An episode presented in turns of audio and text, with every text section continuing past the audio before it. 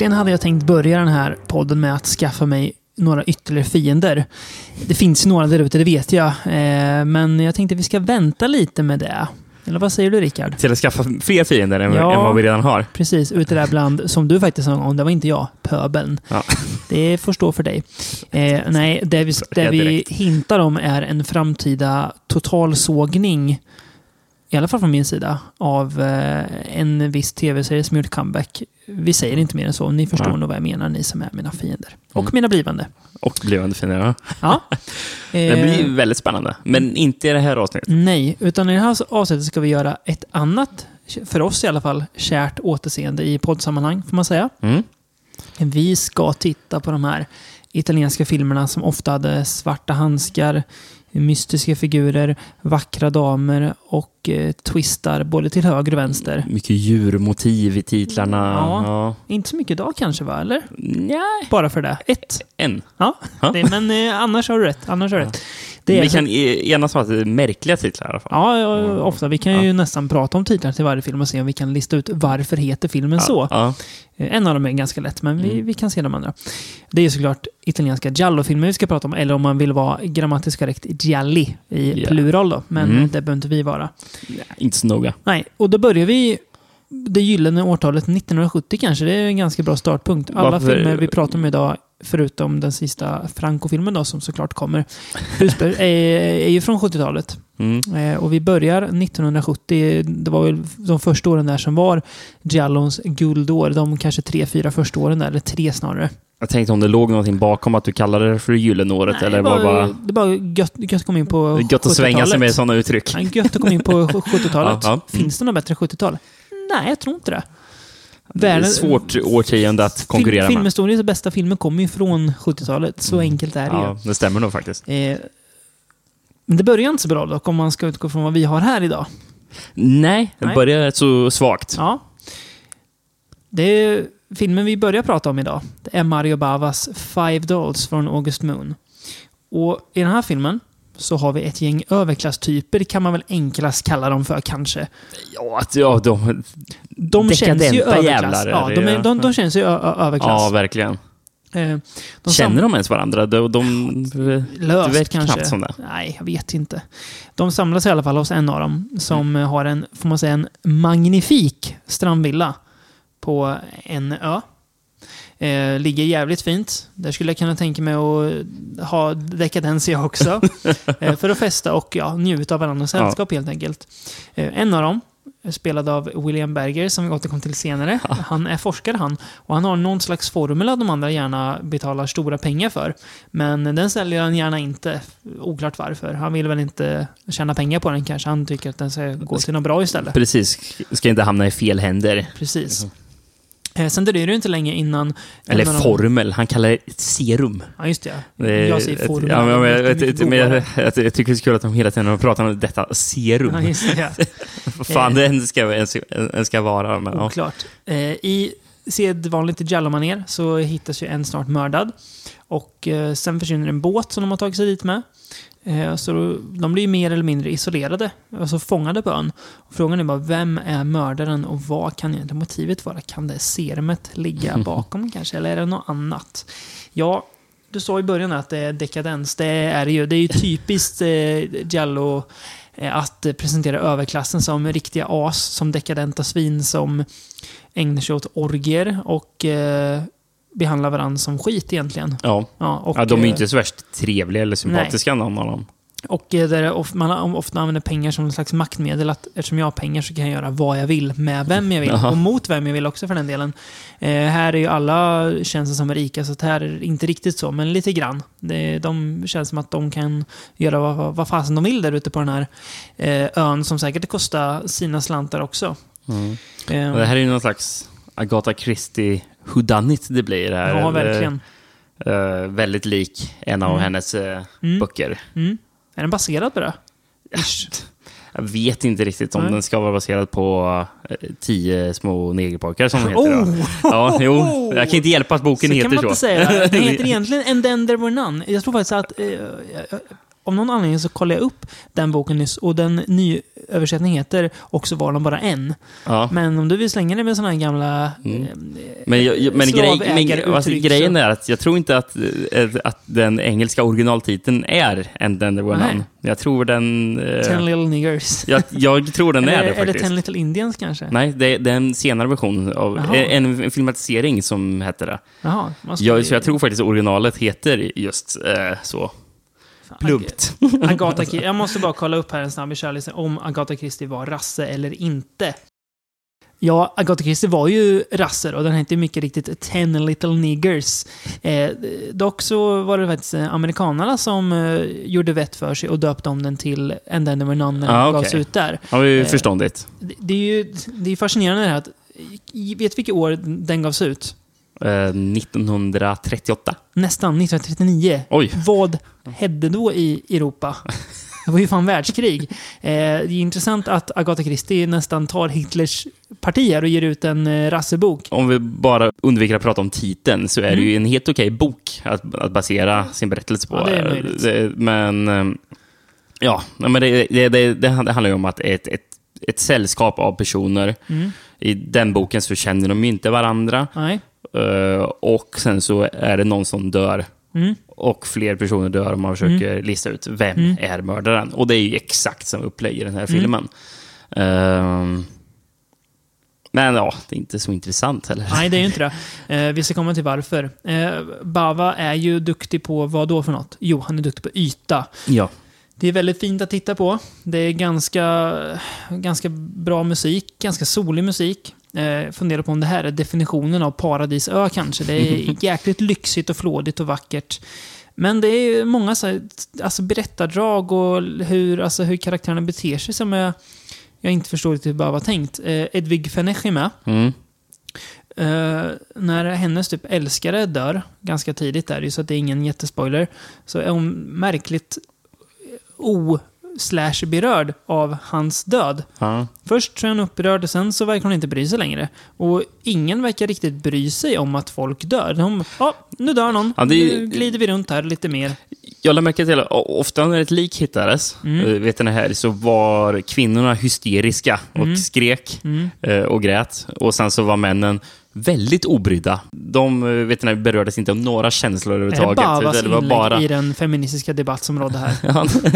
Kvinnor är hysteriska, men är eh, resonabla, eller man ska säga. Ja, men precis. Ja, men de är så ofattbart lugna. Liksom, Ja, männen. Eh, men, men efter de, att de Ja, men alltså, lu- lugna på ett sätt så, så att det nästan blir parodiskt. Ja, för att eh, de Ja, bara... men ja, det är det, även, de, eh, de, de, de bryr sig inte alls om att en person som precis dog här. Men även kvinnorna efter det här så bryr, de bryr Ja. sig bara när de hittar liket. Sen, Ja, så, sen så skiter de i det. De, de hä- hänger upp dem i ett frysrum. Sen när det är klart så Ja, fäster vi vidare. Precis, för de, de har ett frysrum där de suvar bort alla Ja. liken. Är det för att de ska förvara dem där tills polis kommer? Ja, tror det. Jag fattar inte riktigt. Ja, jag skulle gissa på det. Mm, Oklart ja. varför. Eh, men, och det som är så kul är ju att, för de är ju alla fast på den här lilla ön. Mm. Och folk runt omkring dem dör och uppenbarligen är ju någon en mördare här. Ja. Eh, och ja, de verkar inte bry sig alls. För du, eh, vet du, när, kort därefter så är Mm. folk ute och festar och mm. just solar och Ja, har precis. gött. Liksom. Ja. det är ingen Ja, som... det är det jag menar. Det är, de är så märkligt obrydda så att Ja. det är nästan... Ja, jag vet inte. Men det är ju lite som vi pratade om när vi eh, inte tyckte jättemycket om uh, Blood and Black Lace i den Mm. förra Jallo-podden. Att det är snyggt, det är trevligt att titta på, men det är väldigt tamt manus. Det väldigt långsökt slut i den här också i alla fall. Mm. Det känns som att man engagerar sig aldrig i vad som händer. Det är bara trevligt att titta på. Okej, Bava var duktig visualist. Ja, han var inspiration för en annan herre vi kommer titta på sen. Men var han så duktig på att berätta? Ja, det, det jag börjar bli mer och mer tveksam på. Eller jag börjar bli väldigt tveksam på att Bava Gallos är min grej. För Mm. Nu var det jättelänge sedan jag såg den, men jag minns inte heller hans Bay of Blood som att den var så Nej, värst han kanske är bättre på det här heller. eh, pulpiga, roliga Bava än att försöka berätta ett, eh, ett ganska så straight manus, som man ska säga. Mm. Kanske inte hans Så, grej riktigt. eh, så, sen får vi dock inte glömma bort att Rabbit Dogs är en fantastiskt bra film av han. Ja. Men Ingen Giallo. det, det är ingen Jallo, nej. Nej, det är inte det. Ska vi gå vidare från den käre Mario Bava Det tycker jag vi kan göra. till den gode Duccio Tessari. Eh, ganska obskyrt namn. Han har Ja. gjort några andra filmer än den här vi ska prata om. Jag hade Eh, aldrig hört talas om, om Nej. honom innan. Eh, Jag tror, hade, eh, hade du sett någon annan? än- eh, Det, det kan vara han som gjort din favoritfilm Maktub, Law of the Desert. Ja, den har jag ju sett i och för sig. Så. Ja, den har jag sett. Eh, pass, Puzzle har jag sett. Eh, som eh, var, tror jag, var en av Njuta-films första titlar i Sverige. Aha. Ganska intressant att de gav ut en tidigare outgiven Jallo. Mm. Eh, men det är inte den vi ska prata om. Vi ska prata om The Bloodstained Butterfly från 1971. Och där kommer in djur i titeln. Sannerligen. Ska vi bara nämna förresten eh, titeln, Titeln. på Bava-filmen, som vi skulle prata om där. Jag tolkar det som att, eller tolkar det som, jag vet inte om det är tolkning. Det kanske har att göra med att det är fem kroppar som hänger i ett frysrum. I månaden är augusti. Ja, kanske. Jag vet inte. Det är luddigt. Ja. Det är en ganska, det är en lite snygg titel, men det är ju nonsens som så mycket andra Giallo-titlar är. Ja. Ja. Behöver inte all, alltid eh, it makes sense, kan Nej. man säga. Så är det ju verkligen. Eh, The Bloodstained Butterfly i alla fall. Mm. Eh, inleds med ett mord. En ung kvinna hittas död i en park och en maskerad man flyr ifrån scenen. Ehm, polisen är ju där väldigt snabbt, men regnet gör att utredningen ja, haltas ju, eller man ska säga. Det blir ju svårare att kolla brottsplatsgrejer och sånt såklart. Men eh, de arbetar ändå framåt en lösning. Eh, sen eh, ett, kommer ett vittne fram som tycker sig känna igen en man hon har sett i den där parken. Som eh, är klädd i trenchcoat och sådär som eh, de säger att mannen som flydde från platsen var. Mm. Eh, och det är en tv-personlighet, en sportkommentator typ. Lite så halvkänd. Eh, så man griper honom för dådet. Med eh, ganska inledningsvis övertygande bevis känns det som. Att det är mycket som talar för att Väldigt han har gjort mycket, det. Ehm, för han kände ju offret också, en kompis till hans dotter. Mm. Eh, men småningom börjar det komma lite hål i de här bevisen. Och är de verkligen så hållbara? Och är det verkligen rätt man man har åtalat för mordet? Särskilt kommer ju de frågetecknen då fler offer dyker upp. Precis. Som ni hör kanske på, titeln, eller på handlingsbeskrivningen här så är det ju inte lika mycket det här att en kropp eh, hittas och sen så ska huvudpersonen reda ut vad det är som har hänt. Eh, där sticker faktiskt Bloodstained Butterfly ifrån Ja. den här typiska Jallo-formeln, lite formulan, eller serumet om man vill säga så. Precis, Eh, med, med, med, med tanke på att man, man tror att mördaren är inne Mm. redan från första början. Eh, Så det är ju inte någon handskförsedd mördare som smyger omkring i skuggorna Precis. här. Eh, det blir ju lite av det ändå, Ja, det, men... men eh, inte lika mycket. Det här ja. är ju nästan en stundtals en rättegångsfilm. ja. Som eh, ja, ska ta reda på, är han skyldig eller är han inte skyldig?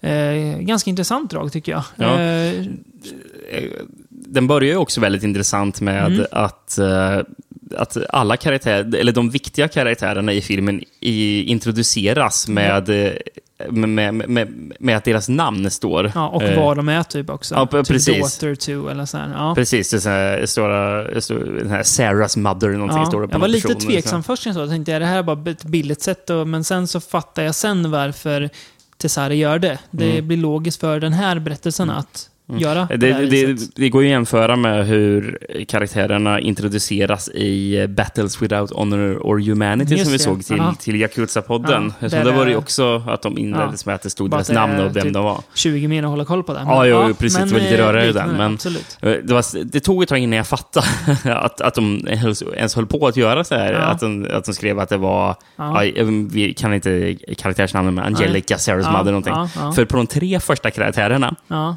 stod det inte att det var vet den här, vad hon var för ja, person. just det. Står det Så- bara namn, ja. Ja, så jag trodde Ja. det var skådespelerskornas Ja. namn jag, jag såg Ja. Därför... Ja. Så, vad, vadå Sarah's mother? Vem är Sarah då? Ja. Jaha, det var för att Ja, skådespelaren det. innan hette Ja, Sarah. Ja, Eh, ja lite eller, eller jag trodde att skådespelaren innan Ja. hette Sarah. Snarare så.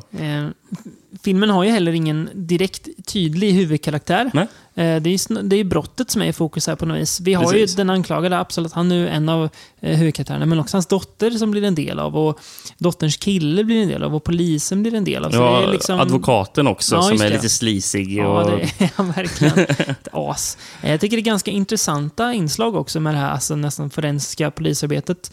Och hur de rekonstruerar brottet också. Jag tycker det är väldigt snyggt berättat. Mm. Känns, det känns som att det här behöver man inte göra för en senare film, Nej, säger jag utan nej. egentliga belägg. Men det känns tidigt att göra det redan 71. Eh, Ganska spännande. Sen är det, du, både du och jag är ju svaga för film också. Ja, ja precis. Det är ju men det är alltid där bra. Är det, Ja, det man är är alltid fascinerad. Och det är fascinerande att se den här italienska rättegången, för den Ja. är ju väldigt Ja. konstigt upplagd, den här rättssalen. Den- Väldigt kul eh, ty- tycker i början. När åklagaren, som jag trodde var domaren. Ja, jag trodde det var domaren också. En, Jag en tänkte- här skön domarperuk. Han sitter verkligen och skriker åt den här anklagade. att, Ditt as, du har mördat en ung tjej Ja, och bla bla bla. Och då tänkte jag, är det rätt att domaren har... Han är stenhård är han, utan pardon. Men sen förstår man att åklagaren, Ja, ah, okej. ja, okej. Han ville gå, gå väldigt hårt åt. Det gör ju ad advokaten sen också, går hårt åt ja, men åklagaren. precis. Men, Så det är fast, en fight där i... fast det, är lite, det är lite konstigt att man i rättssalen har den åklagade, alltså den åklagade, han Mm. har inte blivit dömd för något brott än. Man har en åklagare bakom galler.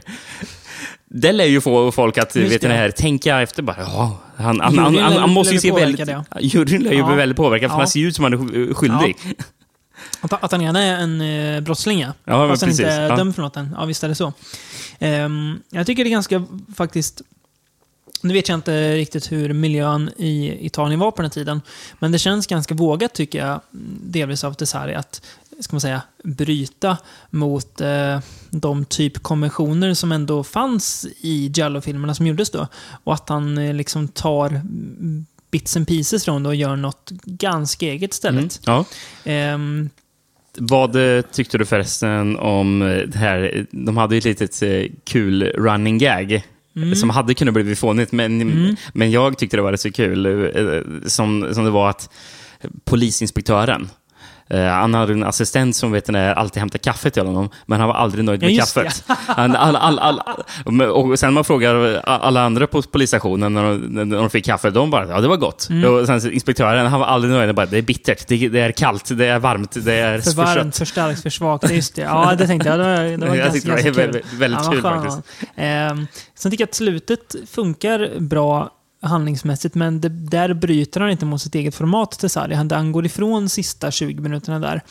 Ehm, och jag vet inte, det, är- det typ skär lite tycker jag kanske mot hur resten av filmen är. Ehm, sen tycker jag att för att få ett slut på mysteriet, om man ska säga, och på handlingen i filmen funkar det bra. Men eh, det blir ganska tvärt hur han bryter mot sin egen, eh, sitt, sitt eget tänk där. Så Mm. tydligt på något vis. Ja, det funkar sådär, det, det brytet. Eh, annars tycker jag att det, det är en... Fast jag, fast jag gillar ändå vet, den här twisten. Ja, ja, men det- det, det, alltså- bra, det är en bra twist där. Twisten är bra, Mm. men jag tycker att själva berättarformen bryter lite Ja, mot det. Det är mer det jag menar. Mm. Sen är det inget, alltså manusmässigt är det ing- inga, Nej. inga, inga klanderligt. Den är väl kanske lite torr, men det är ju också kanske hans mål lite att vara det. Ja, jag tror nästan Eh, det. det blir ju, det är inte lika spännande som en Giallo kan vara, eller lika liksom engagerande eller sådär. Du har ingen tydlig karaktär att liksom knyta an till, så det är ju lite så nästan kyligt berättande. Ja. Men stabilt och välregisserat och välgjort. Spännande, alltså kul att se något sånt här. Ja, man tänker på titeln The Bloodstained Butterfly, det kommer vara en typisk. Och Inget ont om det, Nej. men man tänker ändå att ja, det, det här kommer jag typ Ja, men ha man- sett förut. Man går ju absolut in med eh, vissa förväntningar Mm. över vad man kommer att få se Mm. för någonting. Det, det gör man ju. Mm. Eh, innan vi går över till nästa film, får jag bara eh, nämna ett citat som jag tyckte var så Gärna. jäkla roligt. När de höll på att spåna om hur brottet hade kunnat gå till. Mm. Och sen vet ni, här är det någon av poliserna som säger It could have been a further man, a maniac, and impotent. Ja, det är också fascinerande att man liksom... Alla som var sexuellt avvikande på något vis, till och med de som inte kunde ha sex, Ja. de var liksom maniacs. Ja, precis. Du. Ja, men, och, och det är väl någonting som återkommer i eh, Jallos rätt så ofta, att det finns någon slags sexuell störning hos eh, de som begår brotten. Bara tänka på i eh, The Bird with the Crystal Plumage, Agentos debutfilm, Mm. när de ska ha en sån här vittneskonfrontation och de ska peka ut och han har tagit in, polisen har tagit in en, bland alla de här så har han tagit in en transa. Bara för att transa kan man inte lita på. Nej. Ja, jag vet inte, men det var väl den tidens kanske. Mm. Snarare än att eh, regissören la någon värdering i det. Vill man ju tro i alla fall. Ja, precis. Ska vi röra oss vidare då, som du hintade lite om Mm. där? Vi hoppar ett år framåt i tiden, till 1972. Till en film vi båda sett förut. Jag har sett den flera gånger. Du har ju sett den i alla fall Jag har sett det en gång en gång. tidigare. Eh, det är ju då den tragiskt bortgångne får man säga. Han dog eh, redan på 70-talet faktiskt, no några år efter en film, var Massimo Dallamano. Hans eh, What have you done to Solange? Vi har ju pratat om Dallamano i eh, Precis. våran crime-podd. Vi skulle säga att eh, om inte Dallamano hade gått bort Mm. eh, så tror jag att han hade kunnat vara en av de där som nämns eh, sam, Mm. samtidigt, i samma anda som Mm. Dario Argento Mm. eller Fulci. Eller i alla fall eh, Martino Lenzi. Ja, Han men är- precis. Ja, han Ja, men liksom- om man bara hade fått Ja. chansen att göra mer film Dog för... en bilolycka tror jag. Ja, okej. 76 eller sånt där. Ja. Ganska, Ja, ganska, jag tänkte ganska han fick, han fick inte ens göra film på slutet på Nej. 70-talet. Liksom, så man vet inte, för det jag har sett av Dallamano är jättebra. Mm. Han är bra. Han är bra. Eh, fast, ja, du sa ju What have you done to Solange? Mm. Eller annars titeln Unge piger får kniven, som hette i Danmark. Nästan lika bra som Dracula jagar Hot Pants om Dracula AD 1972. Ja, det var ju jä- jävla danskar alltså. Så jävla, jävla platta. Jag, jag, jag jag kommer eh, till en av de senare filmerna i Ja. podden också ha en till dansk Bra. titel. Så, Bra. ja. Det, det vill jag ha. What have we done to Solange? Hur som helst eh, inleds med en båttur med eh, den unge Elisabeth och den betydligt äldre, eller han, han är inte så mycket äldre egentligen, men han ska framställas som att han är betydligt äldre i alla fall. Eh, Henry, spelad av Fabio Testi. Eh, de är ute på en båttur och ligger och myser lite, hånglar. Han vill mer än vad hon vill kanske, fysiskt, men eh, ja. Eh, och då ser hon något blänka till i, på stranden där och ser ju någon bli mördad då. Precis. Eh, och han tror ju inte henne först. Han tror ju bara att hon säger det som en ursäkt för att de ska slippa ligga med varandra. Mm. Eh, men- Han blir lite sur och Ja, precis. Drar stött. därifrån. Mm. Men sen drar han hem, bråkar lite med frugan. Eh, fruktansvärt äktenskap, vi kommer in på det sen. eh, men då hör han på radion då att en flicka har blivit mördad. Eh, och eh, hon visar sig dessutom vara elev på skolan där Henry och hans fru jobbar och där Elisabeth, då, den här unga tjejen, går. Han drar ju lite korkat kanske direkt till brottsplatsen eftersom Ja. han vet ju var det är. Och blir fotograferad på brottsplatsen. Precis, första sidan på tidningen hamnar han. Så han blir såklart ganska snart misstänkt. Mm. Eh, För han försöker ju att eh, hålla den här affären då med eh, Elisabeth hemlig också. Men det funkar väl sådär. Precis, Man så- förstår så- väl ganska snart att det är något mellan dem. Ja, men, men, men eftersom han inte vill avslöja, eftersom han inte avslöjar affären Mm. så har han ju inte liksom heller förklarat... Varför han var där, nej. Precis, han, han han, hur, hur, hur han så snabbt kunde komma ner Precis. till brottsplatsen. eh, För, för det var en stor sjö. För just det, Mm. för de utspelar sig i Lon- London, sen är vi i Themsen. Här. Mm. Så det är rätt så stor yta. Ja, det är det. rör det sig om. Och det enda, på, ja. och det enda de hade sagt på radion var att det var vid Themsen. Ja, så, precis. så polisen De undrar ju direkt, direkt, ja. hur, hit, Mm. hur kom du så snabbt ner eh, till rätt plats? Exakt. Snart hittas ju en till flicka mördad. Eh, på- I samma sätt, väldigt brutalt sätt. Vi ska in- Också in en sen. elev. Ja, precis. En ung tjej. Eh, och då börjar man undra, vem är det som är ute efter flickorna och varför? Och Mm. det här ger ju sig då Henry in på för att ta reda på. Ja. Ve- vem har fotat den här filmen, Rickard? Eh, det är Joe Diamato. Det är Joe Diamanto som har fotat och det är snyggt. Ja, Han gör dessutom en liten cameo, faktiskt. Ja, just det. Det gjorde I han. ja. slutet när de ska försöka hitta mördaren så är han en av de typ decoysen som går runt i eh, parken. Jaha, det är lite okej. kul faktiskt. Att Mm. Diamat, som annars är känd för mest eh, ganska trash och snusk, eh, gör en... ja, det kan man ju kalla det. eh, Fotar det här. Det är väldigt fint. Eh, Vi, vi, vi, vi, har bestämt att vid något framtida skede ska vi Mm. ägna en, eh, en podcast eller bara köra Joe Diamato. ja, det är inte omöjligt att det blir in, inom fem poddar alltså. Du, du tror, så optimistisk jag kan du vara? jag känner, jag börjar känna, Du känner det, alltså. Ja. det är- Ja, det är en eh, man man kan prata mycket om. Mm. Eh, En annan man man kan prata mycket om, det är ju Fabio Testis karaktär Henry då. Och Ja. hans good looks han Ja, eh, uff, kommer med i den här han är, filmen. alltså. Han är stilig. Ja, han är, han är fan mer än stilig alltså. Han är ju. Han var ju stuntman från början, Testi. Mm. Eh, sen så testade han på skådis och tyckte att Nej, men det här var kul, det här kan jag, jag göra. Eh, Det var ju kul, vi, vi kollade ju på någon intervju här Mm. på din Blu-ray från Arrow. Det finns jättemycket bra material, så köp den här kan vi säga redan nu. Vi kommer in på varför du ska köpa filmen också, men Mm. utgåvan är värd bara den. För det. Eh, för, och, och då, det är en intervju med Fabio Testi Mm. där han pratar om när han först blev skådespelare Mm. och att han envisades som att han skulle göra stunten själva. Mm. Så det var ju någon film han hade gjort där han hade gjort alla stunts i, fi, Mm. i filmen. Så, så, så det, var, det var väl typ en western eller någonting, vet Mm. där, där folk dog vet ni, höger och vänster. Mm. alla, alla personer som dog, Allt dog var och föll av tak var Ja. Testé. Det är kul. Och att han, eh, att han också kunde vara med och instruera stuntmän eh, Mm. som skulle vara stuntmän åt honom då. Så här skulle det, ja det är Ja, ja, ganska kul. han är ju fa- fascinerande. Ja, eh, även om jag sett filmen innan, det var ett tag sedan, så är jag lite orolig nästan för, så här, okej. Jag vet att han är ju den som kommer stå i fokus, det är han som är huvudroll, det är han som ska utreda det här. Men kan jag sympatisera med honom? Mm. Och nej, det kanske man inte kan. Men jag tycker också Lite, men ändå Ja. inte. Det, det, han är ju... Han är ett en- as, ja, han är ju det. Men Ja, ändå, så, på flera sätt. ändå gillar man honom på något, Ja, något sätt. Liksom. Det är hans charm. Men jag tycker ändå att Dalamano gör det. Alltså han använder det, hans eh, svinhet på något vis, till att li- liksom visa också att den här hjälterollen som man ofta gärna som tittare vill ha i en film, att man vill ha en tydlig, liksom, ren karaktär att sympatisera med, den kanske inte finns. Det är Ja. kanske alltså, något vi bara liksom önskar och egentligen så om man ska göra en film som ligger någorlunda nära verkligheten så kan du inte ha en karaktär som är så Nej. liksom så här fläckfri om man säger. Så jag tycker att det, ju mer man tänker på det, ju mer så funkar det liksom. Ja. Ehm, Det, är, det är intressant när eh, då fler, då fler elever börjar dö mm, eh, och eh, de börjar kolla eh, på lärarna som är i, Mm.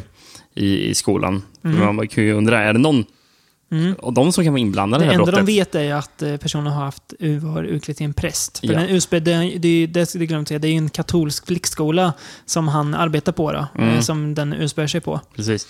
Och, och, och, och då är de i ett, eh, ett av lärarrummen. Mm. Och, och kameran panorerar över, Mm. alla, Mm. över alla lärarna. Alla ser ut som skurkar. Ja, jag vet, alla ser misstänksamma ut. ja. Riktigt vidriga ja. ser Ja, ut. så bara, fan, bara, vem som helst kan vara skyldig. Det är också så, väldigt snyggt. Så de, som eh, tittare har du verkligen ingen aning Nej. om vem det är. Jag, jag tycker att det är jävligt, alltså katolsk flickskola som miljö är ju som upplagt för alltså, snaskiga mysterier. Men just det här att, att Dallamano gör ju mer än bara mordmysterier. Han tittar ju också på det här bakom det här hyckleriet som eh, Fulci också gör Mm. i Don't Torture Duckling, får man ju säga. Och eh, som jag tror att regissörer på den här tiden, även om de kanske hade en katolsk bakgrund själva och kanske var troende till och med, så inser de ändå att kyrkan som institution har eh, alltså gjort jäkligt mycket fult Mm. utifrån sin maktposition. Och det tar ju Dallamano verkligen tillvara på. Mm. Det är en väldigt laddad atmosfär. Eh, och den här orgelmusiken som dånar över när flickorna sitter och berättar sina eh, bekännelser. Vi hör ju inte riktigt vad de säger. Vi ser att, de säger någonting. Precis. Men vi hör inte Mm. vad för att det här, krist, alltså det här, om man tänker kristen musik, om man väldigt brett, men orgelmusik dånar över så att Mm. den liksom ersätter deras röster. Eh, det blir vä- väldigt laddat och man förstår att det är något liksom, i den här oskyldiga miljön med unga, söta tjejer på en katolsk flickskola så pågår det något mycket mörkare bakom väggarna verkligen. Ja, ja men precis. Ehm, och jag måste ju säga att det är ju en väldigt fascinerande miljö det här med, eh, med London som du kör här. Mm. Det är väldigt in, in, intressant att man använder sig av det. Att man inte Eh, är i eh, typ Italien ja. Ja, men precis. Ja. men det, det, den berättelsen passar väldigt Mm. bra här i London. Eh, och sen så apropå London eller England så står det väl, jag vet inte om det står i början på filmen att den baserar på en Edgar Wallace eh, berättelse. Mm, ja jag Eller om jag bara är läste vid löst sidan av. baserad där den ska den vara ja. Den ska vara väldigt löst baserad, Ja. typ. Inte ha något så Nej, mycket alls. precis. Nej. Precis så många krimis Ja. eh, hade, eh, som, Mm. eh, som tyska krimis var ju ofta baserade på Edgar Jag Wallace. älskade ju Ed- Edgar Wallace. Ja. Men han var britt va, Edgar Wallace? Ja, han var precis. inte tysk. Nej, Nej. han var britt va? Men många krimis sa ju också att de var inspirerade av någon Ja. Berättelse. Inte alltid Nej. att de faktiskt var det. Men, nej, så, men, så, värst boktrogna. Man, man vill gärna skylta med det i alla Mm. fall. Mm. Eh, Och grejen är att den här filmen är ju en italiensk eh, eh, västtysk eh, samproduktion. Ja, Är det är flera Eh, tyska... Hans fru bland spelas ju av en tysk skådis som eh, ju gjorde massa krimi Mm, innan. Det är precis. li- lite kul. Så, så det, det förklarar väl varför att man drar in Edgar Wallace i det hela, för att det Mm. finns lite tyska pengar Ja. med även i den här filmen. Då. Marknaden där ja. Mm. Kanske är viktigt att man har med Edgar Wallace namn. Mm. Sen är väl en slags giallo-krimi det här. Ja, på något Mm, vis. ja. Ja. Är ju nej, men- en väldigt förlåtande fru förresten, får man säga. Eh, Ja, om, om vi får nämna en liten spoiler i filmen Ja. så är det ju då, eh, vad heter hon? Elisabeth. Elisabeth eh, som Testi ska Mm. lägra i början på filmen, om Mm. man får säga så. Eh, och, och hon dör ju också. Mm. Eh, och eh, frugan visste lite tidigare om redan att det fanns en affär Anade. där. Ja, men, men nu är det ju... Up, Ut- u- Out in the blue, ja. out in the blue. Liksom, verkligen. att, ja, och då kommer det fram att, att nej men, hon, hon hon var oskuld. Mm. Så då, då får hon reda på att jaha, de hade ingen sån affär ändå. Nej. Och då är hon helt plötsligt mycket mer varm och öppensinnig mot honom. Eh, Och, ja. vet det, och då finner de tillbaka till varandra. Ja. Jättekonstigt Ja. egentligen. De Men, ska tillsammans försöka reda ut det här som händer. Precis. Men det är jättemärkligt Mm. att, man, att man löser det så. Men det man kommer fram till gillar jag ändå när de börjar samarbeta Mm. för, för, för att lösa fallet. För jag tycker deras kemi Mm. blir väldigt bra då. det. Så, Sen kan det också kanske på något vis vara just hennes att eh, hennes desperation att eh, liksom ha kvar den här fina ytan med en snygg lärare, alltså mannen också, att hon ja, greppar lite efter halmstrån när hon väl får chansen att få tillbaka honom. Så kanske, Mm. ja men jag förlåter honom då. Så. jo, Får det väl vara precis. så. Ja, men det, det det är fortfarande lite konstig Ja, jo, lösning är på det hela. Men, Absolut, eh, visst är det så. Eh, vem har gjort musiken i den här filmen då, Rickard? Vi pratade om att det var snyggt foto förut. Det är ju väldigt bra musik också. Ennio Morricone, Ja, vem annars? Redan, re, redan där först, ja men okej, det, det är bra musik, då, då fattar vi det. Eh, vi kan väl, när vi har pratat klart den här filmen, så kan vi ju ta en liten andetapaus så kan ni få höra lite från eh, What We've Done to Solange. Väldigt fint och ganska, också man, särskilt om man har sett filmen, sorgligt stycke Mm, musik. Som är ja, ett av Morricones bästa kanske, skulle jag säga. Ja. Eh, vi ser också ett eh, essentiellt eh, galloinslag i den här filmen. De dricker J&B whisky. som de Eller italienskt inslag kan man ju säga. Ja, okej då. Ja. Med, med, med tanke på alla... Crime-rullar som hade Ja, J&B också. precis. Sant, sant. Eh, du pratade förut om att lärarna var så misstänksamma ut. Det är också väldigt hög perversionsratio på de här lärarna. Det är inte bara Testi som tittar på yngre kvinnor. Ja, precis. Det är ju någon av lärarna som eh, blickar in i flickornas Japp. eh, dusch, duschar. Till omklädningsrummet där. Han, Eh, kan säga, det han är är ju... svettig när han står och kollar Ja. på dem. Blöt är han. Smackar ju till, till och med. Kommer Ja. lite dregel tror jag Ja, också. han ser riktigt vidrig ut. Eh. man tänker att han kan ju vara mördaren. Han, Ja, han har ju precis. inte rent mjöl i Nej, påsen. verkligen inte. Eh, snuskig jävel. Eh, sen är det ju ett väldigt tragiskt slut också. Alltså Mm. hur filmen slutar. Är, det, det är inget, alltså visst, de får reda på vem det är och varför. Men det är liksom, det blir ingen så här liksom bra upplösning. Utan det är bara att all den här tragiken som redan är, blir bara ännu värre när det kommer fram varför eh, har det här hänt? Varför de här flickorna mördats? Och vad är motivet bakom? Och det är ju, det är då titeln får sin förklaring också. Så vi säger inte mer om det. Nej. Men det är, den, den är extremt logisk, den här titeln. Mm. Ehm, Jag ska faktiskt eh, redan nu säga att av de filmerna vi pratar Mm. om eh, så är det här den bästa. ja, det är det. Vilket är kul med tanke på att det finns en annan film som vi kommer att prata om Mm. senare som, Som också är väldigt bra, ja. ja, är väldigt högt ansedd. Ja. Eh, som man kunde förvänta sig skulle vara Mm. den bästa filmen. Men Mm. den här tycker jag är fantastiskt bra. Mm. Tycker Det är jag. en del av en typ trilogi i den här filmen också. Mm. Eh, där uppföljaren heter What Have You Done To Your Daughters. Eh, också Dalamano. Mm. Eh, lite mer crime-ig, men eh, finns tydliga Giallo-inslag i den.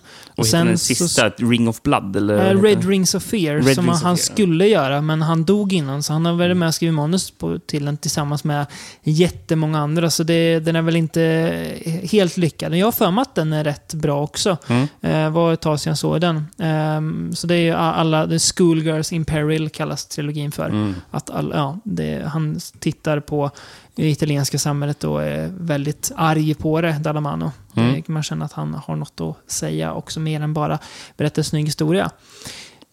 Ska vi bjuda på lite sköna tongångar från våran älskade Ennio Morricone då, som fastän att, att gubben lever alltså. Det är underbart. Ja, fantastiskt. Han har ju stått för så mycket bra och här är ett av de styckena.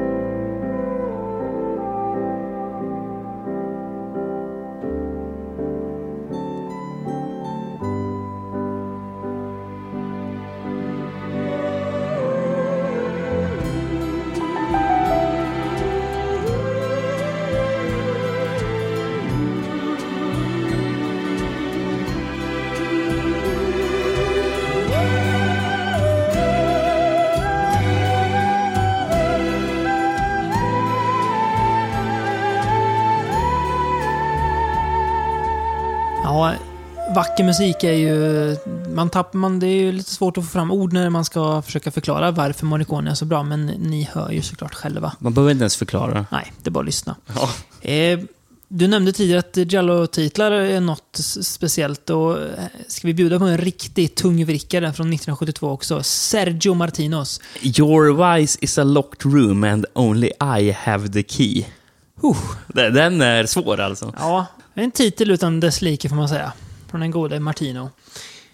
Vad handlar filmen om då, trots dess många ord? Jo, den handlar om eh, Försupen författare. Ja, som heter Oliviero. Eh, En man som hellre anordnar orgielika fester än att vara en god make, får man ju lugnt säga. Ja.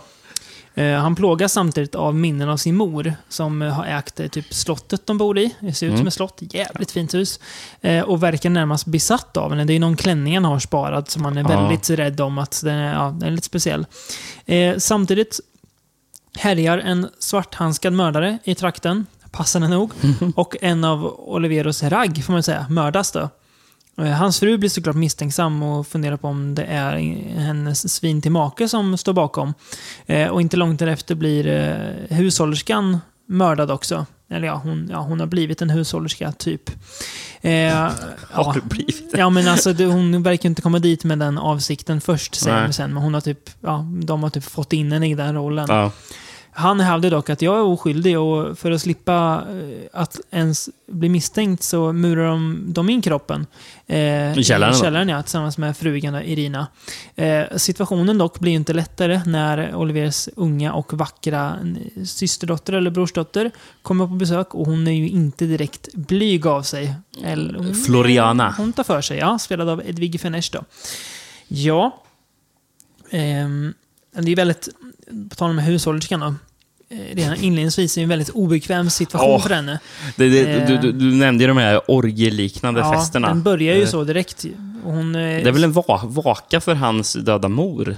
Ja, det kanske något är. sätt, Men det är någon är. orgielik fest Ja, ja, men det som spår ut en Mm. orgielik fest, för han har ju bjudit in det kringresande hippie-kollektivet som bor utanför. Just det. Eh, de, de, de, man, man förstår det som att de nästan bor utanför en slags Ja. kollektiv, Ja. typ på så typ husvagnar Ja. utanför och de kommer dit lite då och då för Ja. att bara ska vi ha fest. Och hänger, Eh, precis.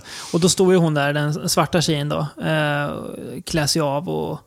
Alltså det blir väldigt typ något slags exotiskt inslag i den här väldigt vita annars festen. Ja, precis. Eh, och sen det- är det någon eh, hippietjej som börjar sjunga. Ja. Som, som, som låter som en slags protestsång. Daughter, daughter,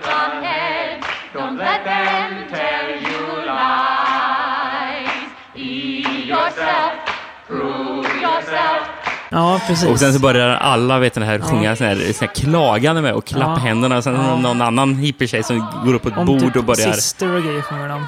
Ja, men precis. Och, och hon börjar vet den här, klä av sig naken och dansa på bordet. börjar någon annan hippie göra. Så. Ser inte nice ut alltså. Ingen fest jag hade velat varit på som svart ung tjej. Nej. Nej. Och eh, frugan tycker inte alls om det. Nej, såklart inte. Och det är Nej. inte så konstigt, för Oliera är ju verkligen ett jävla as alltså. Vilket Det- jävla svin han är Svårare att se alltså. större svin på länge. Alltså. Det, kommer rätt sen. ja, jo. Mm. Nej, Men- han är ett jävla tokas alltså. Han, är ju, han slår ju frugan och våldtar henne när hon inte Mm. vill, vill ligga med honom. Fast han kanske dagen innan har varit ot, öppet otrogen med någon Mm. annan. Så han ska ha sitt ändå. Ehm, vad heter Han spelas väl av... Eh, vem fan är det som spelar han? Eh, Luigi Pistilli. Ja, just det. Mm. det som, Lite för gammal för att vara snygg. Nej, men det är liksom, eh, ädrar ju till hans as-aura också på något vis. Mm. Mm. Vad heter katten de har då? Den svarta katten? Eh, Satan! Yes, heter Satan ja. Det är ett väldigt bra namn. Eh, det är ju en eh, slags... Eh, ja, det är ju en version av eh, Edgar Allan Poes The Black Cat här. Och det förstår man främst i slutet, men också lite innan varför det är också, om man har läst den. Det, annars kan man gott göra det, tycker vi. Mm. Bra novell. Ja, verkligen. Eh, jag, jag, det var länge sedan jag lä- läste Black Cat, men Mm. eh, jag vet inte. Men du minns ju Ja, men- andemeningen i den. Ja, men precis. Men delar den exakt så det här samma sätt med att... Eh, eftersom jag, eftersom jag tänkte också på The, eh, The Telltale Heart, men det kanske är att de typ delar hur de... Ja, upp, upplösning, är ju typ. att eh, han hör hjärtat slå bara. Just ja. Ja, men det är ju, Black hon, hon, hon annan hör ju. Ja, just det. Ja, fast det gör ju polisen också. Ja, I det. slutet. Ja, det gör ja. Nu Ja, ska vi inte säga Ja. mer om Ja. slutet, men ja. ja, inte riktigt. Men det är lite samma det här att man drivs till vansinne av något fult man har gjort. Mm. Ja. Ehm, Ivan Rassimov dyker upp också. Ja, den ack så skurklike Ja, han ser Ivan jävla skurkig Och här har han jätteblont hår också, så han ser bara ännu mer s- skurkig ut. Han har aldrig, aldrig, aldrig sett så Ja, här skurkig ut, tror Eh, jag. För vi pratade om Ivar Rassimov i senaste Crime-avsnittet vi körde. Mm. Var eh, de var han var ond terrorist. i? Dalamanos Ja, ja. Colt 41 Special Squad, ja. Precis. Här är han ju bara allmänt skum. Eh, allmänt frispråkig syn på sex har den här filmen också. Alla ligger med alla verkligen. Det är Ja, inga se- gränser. Särskilt då E- Edvig Fenech. Ja, hon ligger med, eh, hon ligger med Luigi Pistilli, hon ligger med Anita Strindberg. Ett svenskt inslag i den här podden, är kul. Eh, så hon ligger med allt. Hon ligger med någon... någon Crossförare, Ja, typ. som kommer på besök också. En ung, snygg kille. Så att, hon, hon tar för sig verkligen. Eh, Och hon är typ ute efter familjens juveler eller någonting. Ja, där. typ. Ja. Lite oklart. Ja. Ehm, Det är ju typ ingen som har rent mjöl i påsen. nej, det är det verkligen inte. Den här filmen är väldigt bra om man tycker om twister. Väldigt mycket twister. Det är många twister twister. Ja, det är det. Eh, Så att, eh, om gillar man twister så är det här en film för dig, verkligen. Mm. Ehm, Och lite sån här gotiska mm, Ja. med det här slottet och Ja. miljöerna. Mm. Edgar Allan Poet. Ja, precis. Eh, Det är en stabil gallo, det är en snygg att titta på, det är bra musik.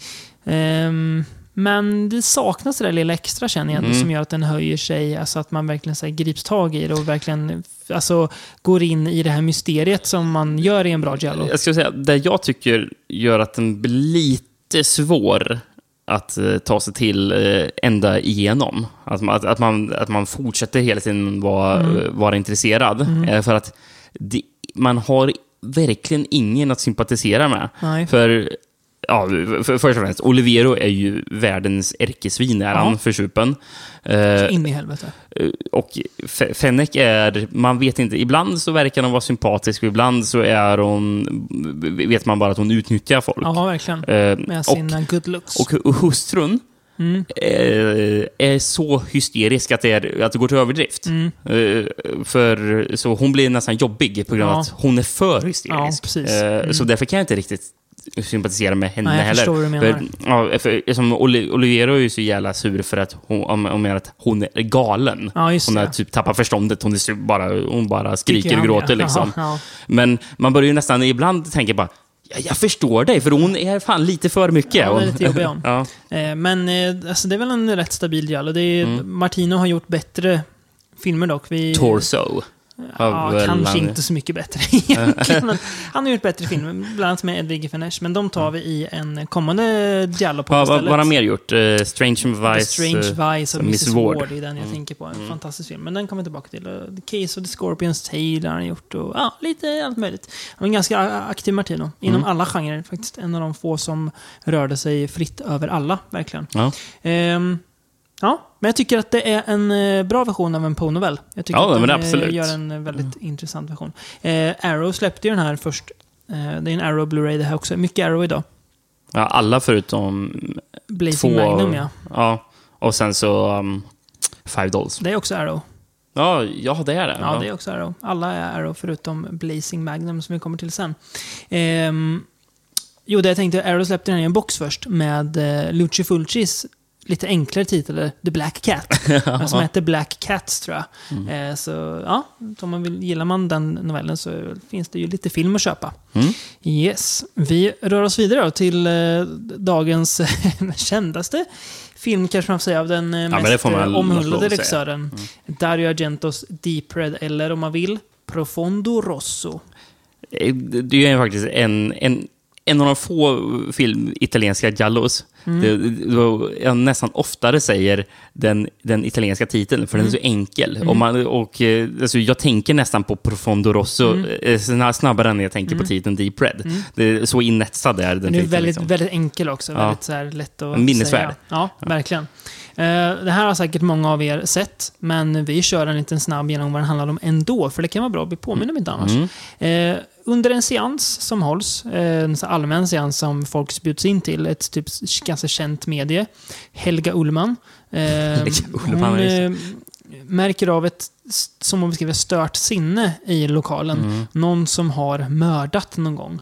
Känner hon av. Det här, den här personen har mördat. Hon kollar faktiskt ut mot publiken, Ja, mot precis. någon specifik Ja. person. Fast det går inte att se eftersom, Nej, precis. spotlightsen är ju på scenen. Extra så därför är allt ja. annat i Ja. skugga. Eh, och då flyr någon också från platsen. Vi ser inte vem. Mm. Samma kväll blir hon anfallen och mördad. Eh, något som pianisten Mark, spelad av David, David Hemmings, huvudrollen, eh, blir vittne till.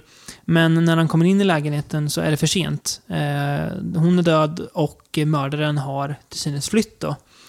Eh, tillsammans med en fotograf som dyker upp, eh, Gianna, spelad av Daria Nicolodi, som ju var Agentos fru då. Eh, Ja. Och mor till eh, Asia Argento. Även medförfattare till Suspiria och Inferno faktiskt. Med i de flesta av Argentos Ja, filmer, många- ska man säga. filmer. Hon var med Eh, ett tag. I väldigt många av dem i alla fall. Mm. Och även eh, Asia Argentos Scarlet Diva, eller vad heter den? Hon är med i den också. Ja, jag tror hon är med ser det. faktiskt. Ja, ja. Ehm, de börjar ju ny- nysta det mysteriet då, men snart blir Mark själv hotad och det visar sig att mordet han kan ha kopplingar till eh, ett gammalt mord som i sig har blivit en slags legend och nästan så här eh, nursery rhyme bland eh, skolungar som de pratar om. Det finns ett mystiskt hus där som är med i allt det här. Mm. Mm.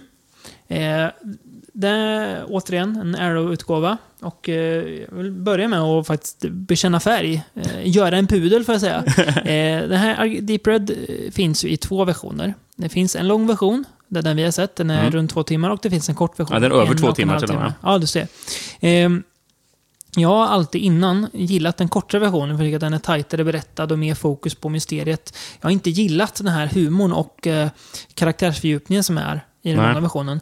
Men den här gången så var det som att, men vad, vad har jag missat? Jag tycker det här är jättebra tycker jag. Ja. Jag tycker att kemin... Till, till, till och med han, den konstiga polisen är inte så värst jobbig. Nej. Han, han, han, han, han, är lite, fan, han, är lite märklig, han är han lite märklig. skojig. Men, men- Typisk Argento-karaktär. ja, fast, Typisk fast jag har inga problem med honom. Nej, men inte jag heller. Nej. Det är det jag menar att jag, jag tycker om det. Och jag tycker att det är jättebra kemi mellan eh, Nicolodi och Hemming. Så jag tycker båda är jättebra. Jag tycker, hon är väldigt charmig tycker jag. Jag tycker att hon ibland blir lite för mycket. Jag tycker inte det. det, det, Ja, det där håller jag inte med dig, ska- Rickard. Ja, men det är kanske Ja. därför du tyckte den här filmen var bättre Ja, än mig också. hon är jätte, jättecharmig. Ja. Mot hans liksom, det är spelar ju också på, jag tror Argent var ganska tidig med att plocka här eh, könsroller lite. Det är ju ibland scenen när, när de bryter arm och han ska visa att men jag är man, jag, jag, jag vinner. Hon liksom driver hela tiden med hans manlighet. eh, manlighet liksom. ja, och Mm. att hon eh, jag vet inte. Alltså vill bevisa att, ja vadå, du är väl inte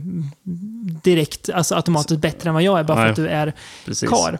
Så det jag tycker om. Jag tycker, jag tycker hon är jättehärlig. Ehm, sen tycker jag att det är ju, den är sjukt snygg såklart. Mm. Argento, alltså, av, det är den snyggaste av alla filmer vi har sett där. Alltså kamerarbetet där Ja. är så jävligt snyggt. Alltså, det är så här, åkningar som man liksom nästan sitter och gapar. Hur kan han liksom ha kommit på att berätta det så här? Det är väldigt många scener, eh, speciellt utomhus, Mm. som är filmade med med väldigt mycket sån här vidvinkel fo- fo- foto. Så det är som att man- stora ja, bilder, Ja men, liksom. ja, men precis. Så skådespelarna är som miniatyrer på den här stora canvaset. Som Ja. man, som man Men har. Det är, det är det är någonsin när, när kameran åker med en, eh, en kula som rullar på golvet. Ja, just Det det. är Mm. så jätte, alltså närbilder som är mm, Ja, så och, jättesnygga och, och precis, effektiva. helt plötsligt är det så här, så här, eh, mikroskopiskt nästan. Ja, sån slags makrofoto Ja, där nere. Alltså, alltså det är, om att Bava kanske hade öga för vissa med Agento. Alltså han trumfar ju honom totalt. Alltså det är ju verkligen att, att, eh, att lärjungen har blivit bättre än sin Ja, mästare. ja, alltså, precis. Och det, det ser man ju här. Och det är inget nytt att säga att Agento, men alltså jag nästan slås igen av, för det var ett tag sedan jag kollade på en Agento-film, Mm. hur han är i sina bästa stunder, i alla fall visuellt, hur alltså, det, det finns få som berättar Mm. så här snyggt som han gör alltså. Det finns någonting som är jäkla snyggt tidigt i filmen. Mm. Ehm, det har att göra med de här, eh, här vidvinkelfotona. Mm. Som då är hu- vår huvudperson eh, som är ute och träffar en kompis som Just det. är riktigt full. Superpåbra ja. Precis. Halsar vodka vid någon fontän. Och, och, och, och det här är ju sån här, någonting som skulle, lätt skulle kunna fotats eh, här intimt. Eh, för det är ju bara dialog Mm. egentligen. Men, det, men det också otroligt så här, djupt fokus. Liksom, Mm. vet den här. Eh, och sen så vet jag inte riktigt varför han har gjort, ens tagit med inslaget. För han, för han fotar en bar. Mm. Just så, det. som hon kommer ifrån. Med, med det här väldigt lång, Mm. långt ifrån med kameran. Och, och jag tänkte, fan, det här känns jävligt bekant. Vet Det är den här, tavlan som finns. ja, ja. Ni- Nighthawks, den här Ja, tavlan, ja. är det, som han har valt av någon anledning Ja. att... eh, Göra till en del i filmen. På Ja. det. Men väldigt, det funkar också. Det ser jättesnyggt Det ut. är, ja, det, ja, det är, ja, han är, och sen... Och den här, så, det, det är en sån här tavla, av, det, det är bara att googla på Nighthawks så kommer du hitta den en här tavlan. amerikansk tavla va? Ja, från typ bar.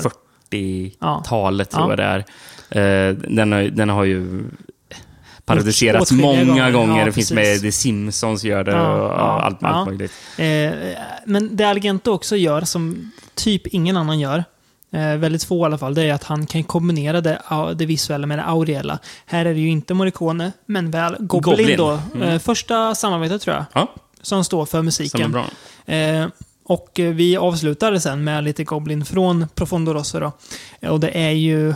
Ja, det är ju... Det är ju Alltså det är ju så bra som det blir ungefär. Alltså mm. soundtracks blir inte mycket bättre än så här. Nej. Det är, beroende på vilket humör så kanske man tycker att, att, Att Suspiria Suspiria är kanske är- bättre. mm. Kanske.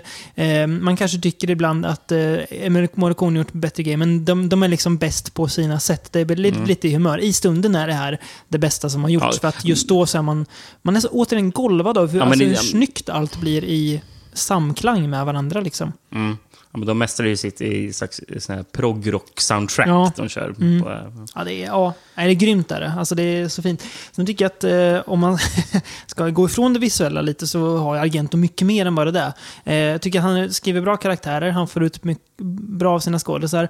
Men själva mysteriet tycker jag också att han nystar upp väldigt snyggt. Mm. Eh, han, han tar ju tid på sig att låta berättelsen växa fram. Eh, det, är inget, liksom, det går aldrig för fort. Inte ens i slutet som det ibland kan göra. Nej. Utan det är en liksom uppbyggnad till det och hela hur han går in i det här mysteriet, det här gamla som har hänt, att han börjar kolla på så här, försöka leta orsak till vad var det som hände. Det är hela den grejen också jäkligt snyggt berättad.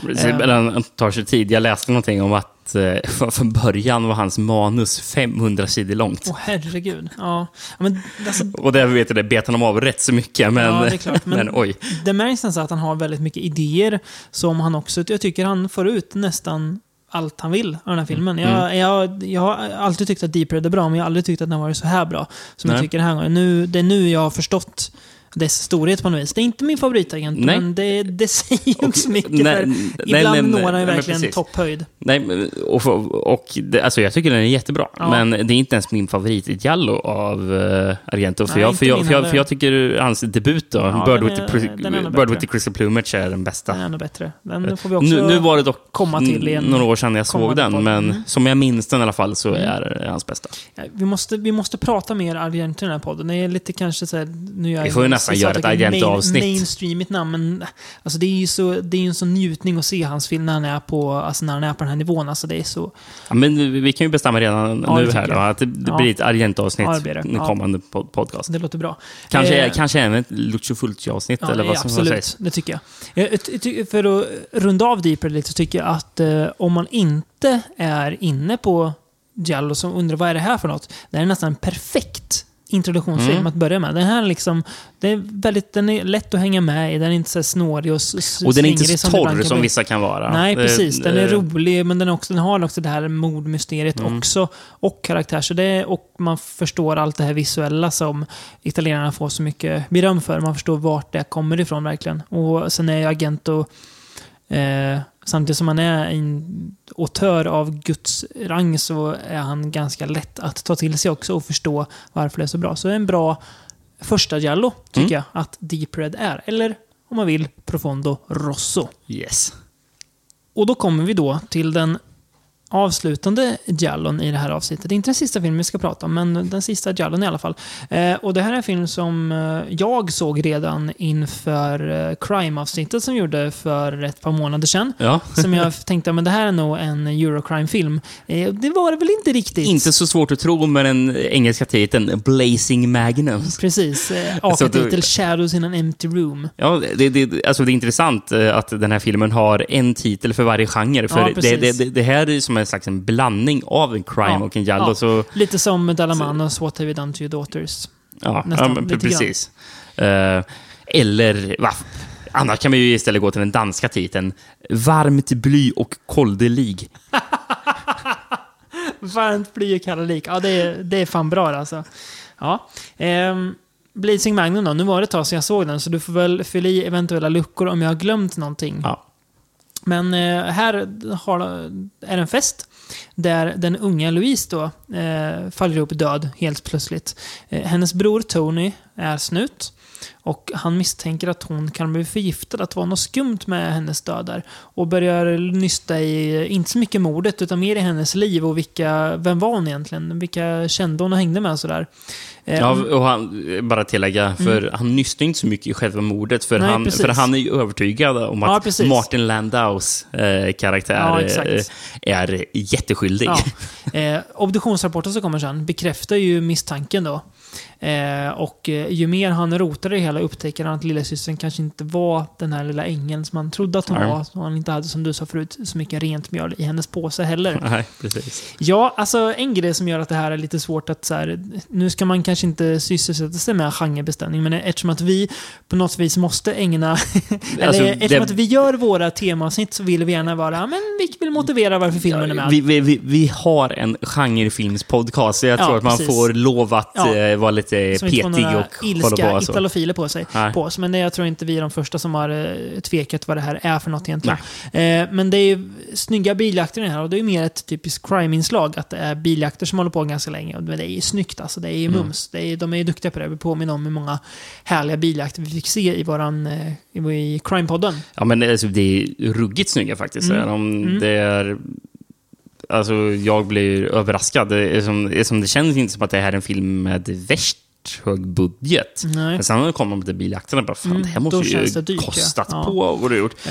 Och, och grejen är ju att de är inte filmade i Italien heller. Eftersom, eftersom då kan man ju tänka att visst, man kanske kan göra lite mer vågade grejer eh, på eh, alltså, låg budget. Mm. Eh, och för, för att man kanske hyr in Alltså, jag, jag, jag vet inte, det, det var väl inte så jätte så här bra med så här fackliga vet, inte, fa- facklighet eller så, så att man brydde sig om vad som Nej, precis. egentligen hände med säkerhet och så. Exakt. Men den här är ju filmad i Kanada. Eh, väldigt också märkligt att, att har vi någon, någon gång sett en italiensk film som utspelar sig i Montreal? Nej, inte vad jag kan Eller det är väl komma. Ottawa eller Montreal? Nå, Ja, nå- inte någonting vad jag kan komma på. Eh, Han är gjord av Alberto De Martino. Jag vet inte riktigt vad han... The Antichrist och eh, Holocaust 2000 har han på sitt CV. Annars vet jag inte riktigt vad han gjorde. Eh, Jag känner igen namnet, men jag har en dålig koll på honom. mm. ja, jag, jag kan inte han Jag heller. får, någon, jag Ja. får någon vibb av att han gjorde mycket action, men jag är osäker om han var en Castigliare-typ eller om han, vad han gjorde. Men eh, italienare var han i alla fall. Ehm, och den är ju ganska italiensk av sig också, den här filmen, på många sätt. Eh, Tony, då, huvudrollen, han sysslar ju med ganska uh, orena utredningsmetoder, får man säga. Eh, hårda ord och hårda slag, framförallt kanske. Det finns ju en scen när han eh, ska snacka med ett par eh, transvestiter. Ja, Och eh, ja, det blir ju inte så mycket snack, utan det blir mera verkstad. Det dröjer ju kanske 10 sekunder så börjar de slåss. Ja, det, det är väl ungefär att han, att han kommer och knackar på oss om hon, han, eller jag vet inte, hen. Ja. Eh, jag- Okej, för, förlåt för att jag inte är riktigt säker på... Jag, farten. jag är inte riktigt säker där på eh, eh, Det kommer, få, prefixet. det kommer få så många arga mejl Ja. efter den här podden. Aj, aj, aj. skämt åsido. Ja, eh, Bear hur, with us. Hur, hur som helst, vet ni så säger han att eh, nej, det här är en privat klubb. Ja. Här får, här får du inte komma in. Dra och, härifrån. och han bara direkt nitar på Ja. käften och sen så Ja. vet ni den här värsta kung fu-fighten Ja. som håller på i fem minuter. Ja, minst fem minuter. Ja, det är, det är fascinerande. Det är väldigt så här, kul inslag också. I, Folk som kastas genom glas och, det, och, han, och han polisen hänger ju vet det här på, alltså på sidan av höghuset gör han, med bara vet det, fingertopparna Mm. Och nära för att falla till sin död. precis. Väldigt så thriller, eh, så spännande. Lite Ja. Hitchcockigt så här, just det här. Ja, jo. Alltså de där bitarna. ja, men, så det, den har ju absolut sin dos av action Ja. också. Den här. Finns, finns det förresten något, förlåt att, förlåt att, att jag använder det, men finns det något tröttare ad- adjektiv att, att, att använda om film än, hi, än Hitchcockigt? Fan, jag, Ja. jag skäms för att jag sa det. Förlåt. Ingenting man vill dra sig med kanske. Nej, men- det är ju inte det. Om vi någon gång gör en, eh, om vi någon gång gör en Brian De Palma-podd, då ska vi utmana oss själva att aldrig nämna Hitchcock. Den, den är nästan omöjlig, Ja, tror jag. tror det. Tror det. Det är svårt. Hur som helst. Eh, du pratade förut om att han misstänker Martin Landa och det hade ju vem som helst gjort, för Martin Landa ser ju skyldig ut. Han har ju också ett, på något sätt kan jag tycka att Martin Landa har ett lite sympatiskt utseende. Men han har också ett skurkaktigt utseende. samma han, gång? Ja, på något sätt. Det är hans ögon som är lite sympatiska, men också hans ansiktsdrag som är, ser ut som en riktig skurk. Typ Doktor, Doktor Terror eller någonting. Ja, ja, men precis. Och sen så har vi ju, apropå, typecasta någon, eller man ska Ja. säga, som skurk eller det. Ja. Eh, sen har vi även med John Saxon i filmen. Japp. Och kan John Saxon spela annat än polis, eller? För han känns så jävla Eh, polisig gör han. Ja, knappt alltså. inte, in, inte ofta, men eh, ja, nej. Men, ja, det är alltid, också som genrefilms, eh, fantast, alltid gött att se John Saxon. Man blir alltid glad av honom. Mm. Ja, ja. eh, är han ett älskar ju honom. gulligt. Ja, det gör man verkligen. Minst sagt. Um, nej, jag, jag, tycker den, är, trots att vi har pratat om den ganska röjig, så tycker att den är ganska smart och ibland när den tar sig tid att liksom utgå från den här eh, syskonrelationen som centrum så tycker jag att den blir ganska intressant Giallo-ish film som jag tycker har nog mycket karaktär för att verkligen sticka ut och bli någonting väldigt, väldigt bra tycker jag. En, eh, den har ju vet varit ganska svår att få tag på väldigt länge den här Mm. filmen. Funnits på typ svensk VHS som bara eh, lyckostare eller folk med för mycket pengar har fått tag på. Men nu finns den äntligen Vilka som har gett ut den här Blu-rayen som du har? Kino Lorber. Och den är regions... Sen är den, sen är den tysk, eller? Är den, En var tysk den, du kunde se den? Ja, Den står som region A, men då är den tydligen eh, regionfri. och den här eh, kunde jag se i min Playstation 4. Oh, nu är in, vi är inte sponsrade av Sony, ska jag säga. Ja, nej, men så det, det är ju bara att köpa. Eh, Om vi ska bara nämna eh, Alberto De Martino igen. Mm. Vi får ju återkomma till den här mannen någon gång, för han har gjort mycket fascinerande film. Ja. Han har gjort The Puma Man från 1980. Eh, 1980, ja. ja, så han har ju även gjort actionfilmen eh, Miami Golem från 1985. Oj. Ja, det låter ju... Han låter lite lockande alltså.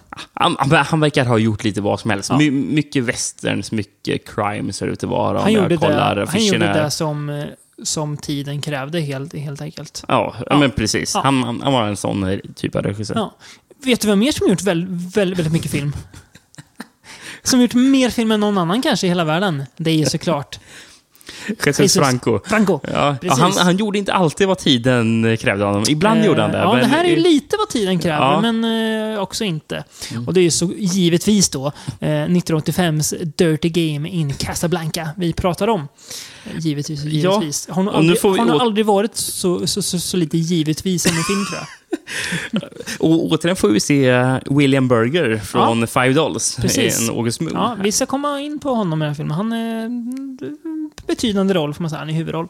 Han spelar Som, då... bara vill säga, kastar kort på omslaget av Ja. den här filmen. Han Men gör han kastar inte- flera spelkort. Men det gör han. inte i filmen. Eh, besvikelse. Ja. Han spelar den eh, halvmisslyckade författaren Dean Baker. Låter som någon sån här gammal eh, Rat Pack-medlem typ. Eller hur? De- Dean Baker. Typiskt Rat Pack-namn. Mhm. Eh, hans äktenskap är ju i kris då och eh, når sin kulmen när frugan vill skilja sig. Eh, eftersom att det är frugan som har alla pengar så går han in i en depression och eh, tar till flaskan ordentligt. Du, Är, det- är det på grund av att hon har alla pengar som tror går in i det. depression? Ja, jag gissar, jag antar det. Vi ska, vi ska prata om det sen. Eh, du pratade om att det här var Francos Living i Las Vegas, men det är inte ens före Living i Las Vegas. Så att, eh, nu får de som gjorde den skämmas för det här. Det är en rip-off. En blöt kväll så bestämmer han sig för att ta livet av sig på ett tågspår med en bil. Men han ångrar sig i sista stund. Eh, istället så drar han iväg till en klubb för att spela lite kort. Och, eh, Rå, råkar vinna en massa ja, pengar. han satsar pengar han inte har, som är, är frugans. Eh, och Vinner 50 000 dollar va? Ja, inte så mycket pengar. Alltså, för vad han gör sen. Mm. På, för på fyllan, utan att han vet om det, utan att vi får någon vettig förklaring till det, så sätter han ett kontrakt på sitt liv mot vinstpengarna. Eh, bara för att inse att sen att frugan ville faktiskt ha tillbaka honom. Hur hon nu kan vilja det. Vi måste, vi måste, Problemet vi är att måste han, prata om va- det här att han vaknar upp dagen efter och inser Ja. vad fan gjorde jag på fyllan? Ja, jo, jag han har har ingen aning. satt ett uh, lönnmördarkontrakt Det på är mitt fan huvud. illa det alltså. Det, är, det, har man, det har man aldrig gjort. Det får man vara, man Det får vara glad för, tror jag.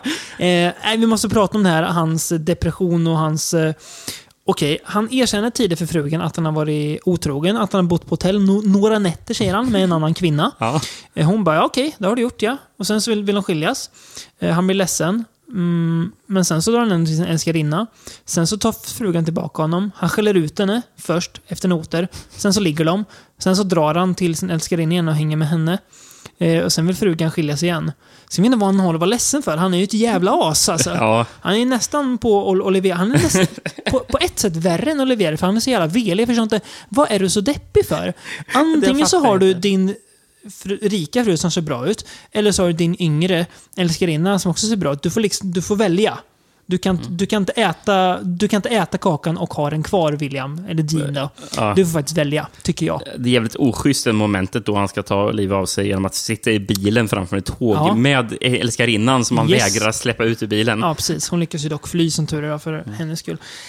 Han gör ju en bra dekisroll ändå, William Berger. Han går ju runt och super typ hela tiden. Och ser allmänt, han ser svettig ut. Han ser inte ut som han har bytt, bytt kläder sen, eh, sen kvarn brann, typ. Alltså, var han än är, vilket rum han än är, är i, lyckas han fiska upp någon flaska Ja, ur någon byrålåda. Whisky också, Ja, bara. han precis, dricker är bara, whisky. han.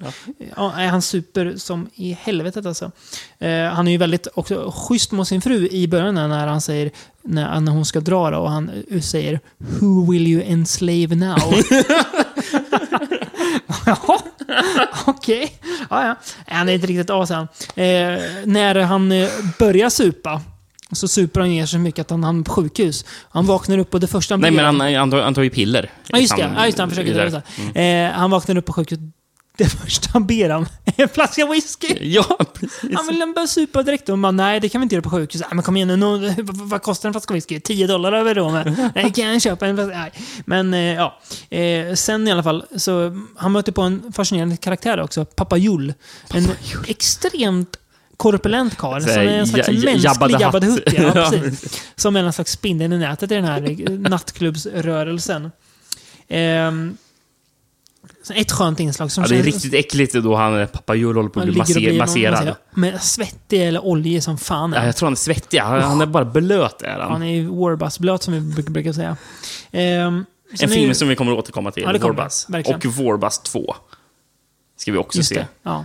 Eh, precis. Ja. Någonting i Afghanistan heter Afghanistan, The Last Warbus tror jag. Ja. Eh, yes, i alla fall den här filmen. Det märks att det är ganska mycket Franco när de går på eh, dromedartrav en gång i filmen. Mm. Eh, klipp och sen är det hästar som springer, så jag vet inte riktigt vad Franco ville säga där. Det är som att han har tagit stock footage från Marocko och sen tagit eh, bilder från Spanien där filmen faktiskt är Mm. inspelad. Då. Ehm, nej, Alltså, det är ingen film man kan an- anklaga för att vara glasklar i sin logik. Det är, Inte det minsta. Det, alltså, mot vi- slutet hade jag väldigt svårt att hänga med vi vad som fick ju hände. ta hjälp av redan skrivna synopsis för att riktigt förstå vad som händer. Och delar av dem är snodda, som jag sa nu, är snodda från vad andra har skrivit. Men Mm. det var lite svårt att hänga med. Eh, inte direkt i början som det är i vissa Francos, men eh, efter ett tag så fattar Efter- man inte riktigt. Den gled ur mina händer. Sluttwisten sen som kommer, eller ja, sista 20-15 minuterna, är jättemärklig och filmen håller på för länge då. Jag förstår inte riktigt. Okej, du borde sluta nu, men det gör du inte riktigt. Utan du håller på ännu längre och jag vet inte riktigt vad du vill säga. Nej, jag vet inte, alltså, jag vet inte vad Franco Alltså, gör det är inte bra här. det här. är Inte. Det är Nej, inte det är ju inte det. Det är ju... Det är mer fascinerande att, att se William Berger vara så jäkla full hela tiden som han var. Det är, så- han kan ha varit det på riktigt också. Alltså, förlåt att jag nu snackar skiten om döda, men han ser fan dekad ut alltså. Mm. Det gör han. Onekligen. Nej, det är inte den bästa Franco. Den är, trots att den utspelar sig i Casablanca är den inte så solig heller faktiskt. Den är ju väldigt eh, nedstämd. Ja, det är lite soligt när de, eh, när de går på disco med typ såhär mumie-melodier. Ja, vad, vad var det jag sa? B- Eh, beduindisco. Ja, just det. Beduindisco. Ja. Ja. Annars är det inte så soligt. Eh, särskilt inte när William Berg går runt och super i sina svettiga kläder hela tiden. Eh, Lina Romay dyker tydligen också upp. Vi missar henne i en pytteliten cameo som är ett fan av den här författaren då. Eh, Det missar jag helt och ja, hållet. jag också. Ja. Tur att det finns bättre Franco att se fram emot. Och på tal om att se fram emot saker, Rickard. Oj, vad vi ser fram emot nästa avsnitt. Ja, frågan är om vi gör det. Vi är både och. Ehm, I nästa avsnitt ska vi prata om någonting som eh, på något vis känns som att det var bland de första sakerna eh, när man liksom börjar greppa att så här, det finns produktionsbolag inom skräck Mm. eh, som gör en sak. Eh, och vi ska inte, tyvärr Kristoffer, men vi ska inte prata full moon den här gången. Det kommer, men då ska du vara med. Ehm, utan det vi ska prata är då det ökända, eh, kanske skitbolaget eventuellt, Troma. Eh, som ju fick massa pengar när Toxic Avenger blev stor och blev tv-serie och leksaker. Det roliga eh, vi pratar om det nästa gång, våran, våran relation till Troma och Toxic också tycker jag. Mm. För det är en av filmerna vi kommer ta upp då, då. Så vi ska alltså prata Troma. Ja, det blir ju eh, riktigt spännande. Det blir spännande att se hur det håller alltså. Sen uh, vill jag nog tillägga att uh, eftersom, efter vi har bestämt att vi skulle uh, se Troma-film inför nästa Mm. avsnitt så såg jag att även kan, kan man... Kollegor är fel, Mm. fel ord, men... eh, Rivaler.